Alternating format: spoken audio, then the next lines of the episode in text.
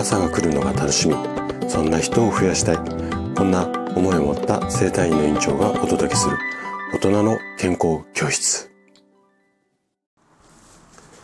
おはようございます。高田です。皆さんどんな朝をお迎えですか？今朝もね、元気で心地よい、そんな朝だったら嬉しいです。さて、今日もね、腸活シリーズをお届けしていきたいんですが、今日はチーズとナッツで健康的な腸を目指しましょう。こんなテーマでお話をしていきます。腸内環境にね、良いイメージのチーズなんですけれども、実はナチュラルチーズでなければ良い効果っていうのは期待できないんですよね。なので今日はそんなチーズ、あとはちょっと腸に優しいナッツについてね、詳しくお話をしていきます。ぜひね、最後まで楽しんで聞いていただけると嬉しいです。じゃあ早速ここから本題に入っていきましょう。今日お話しするチーズもナッツもお酒の進むおつまみなんですけれども、腸のためにはね、チーズよりはナッツをおすすめしたいんですよね。で、チーズっていうのは腸内環境を整える発酵食品なんですけれども、チーズの種類でナチュラルチーズとプロセスチーズ、この2つの種類では効果にね、差が出てきてしまうんですよ。なんでそんなことが差が出てしまうのかっていうのをちょっと深掘りしていきたいんですが、ナチュラルチーズっていうのは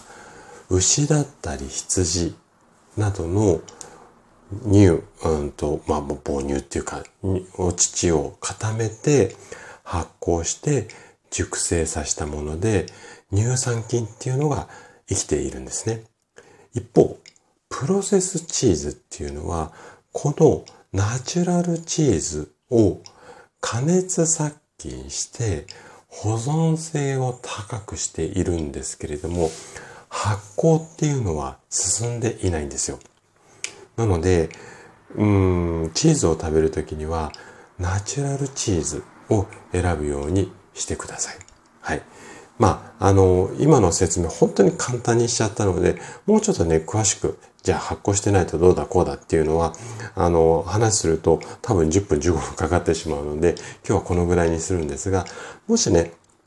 チーズ、種類によって効果が違うっていうことをまず今日は覚えていただいて、中でもナチュラルチーズ、もうどっちかって言ったらナチュラルチーズを選ぶ。こんな風に覚えていただけるといいかなというふうに思います。ただし、ナチュラルチーズもプロセスチーズも、そもそもチーズっていうのは全体的にカロリーだったり塩分も高めの食品なので、まずね、食べ過ぎには注意をしてもらいたいんですよね。美味しいからね、ついついパクパクいっちゃうんですが、これ食べ過ぎてしまうと、腸っていうよりもカロリーとか塩分のデメリットの方が大きくなってしまうので、ここは注意をしてください。で、じゃあここまでがチーズの話ね。今度はナッツについてお話をしていくんですが、ナッツもいろんな種類があって、どのナッツもね、食物繊維が豊富で腸の働きを活発にします。また、植物性タンパク質であったりだとか、あとは不飽和脂肪酸、あとはね、抗酸化作用だ。抗酸化作用を持ついろんな栄養素がナッツには含まれています。で、こういった体にいい栄養が血中、血の中の LDL コレステロールってやつを減らしてくれるんですよね。で、ナッツは種類によって含まれるミネラルの種類と量が変わるので、何種類かのナッツっていうのを日替わりで食べるのがおすすめです。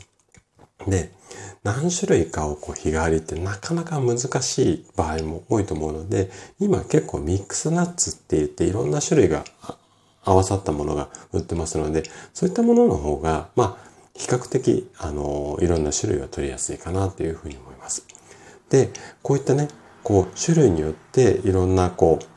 栄養成分が変わってくるので、いろんな種類を食べればいろんなミネラルの摂取することができるんですよね。ただナッツにもね、欠点っていうのがあって、これねカロリーが高めなんですよ。でさらに市販品っていうのは油でコーティングしてあったりとか、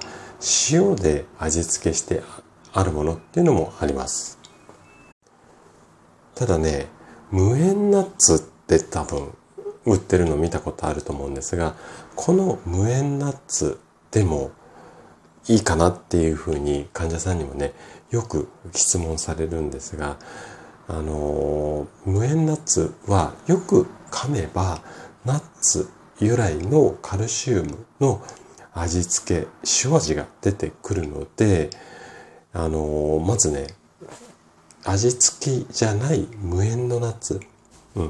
噛んでれば噛んでるほどこう染み込んでいる部分が出てくるので、意外と美味しくいただけると思います。私もナッツ、無塩ナッツ食べてますので。で、よく噛むことでね、食べ過ぎを防いでくれるっていうメリットと、あとは脳も活性化しやすくなります、噛むことなので。無塩のものを選んで、素材そのものの味を楽しみながらナッツで腸を元気にしてあげる、こんな風に意識してもらえるといいかなっていう風に思います。はい、ということで今日も最後まで聞いていただきありがとうございました。番組の感想などで、ね、お気軽にコメントいただけると嬉しいです。それでは明日の朝7時にまたお会いしましょう。今日も素敵な一日をお過ごしください。